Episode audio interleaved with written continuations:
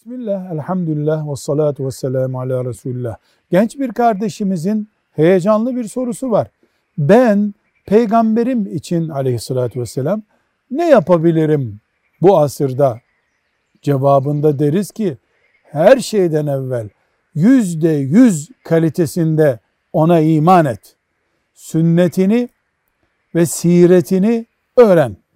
Sünnetinden günlük hayatına aktarmak için projeler yap ve asla hiç kimseyle onun sünnetini tartışma. Tartışmak için değil, özümseyip yaşamak için öğren sünnetini. Böylece peygamberin için çok şey yapmış olursun.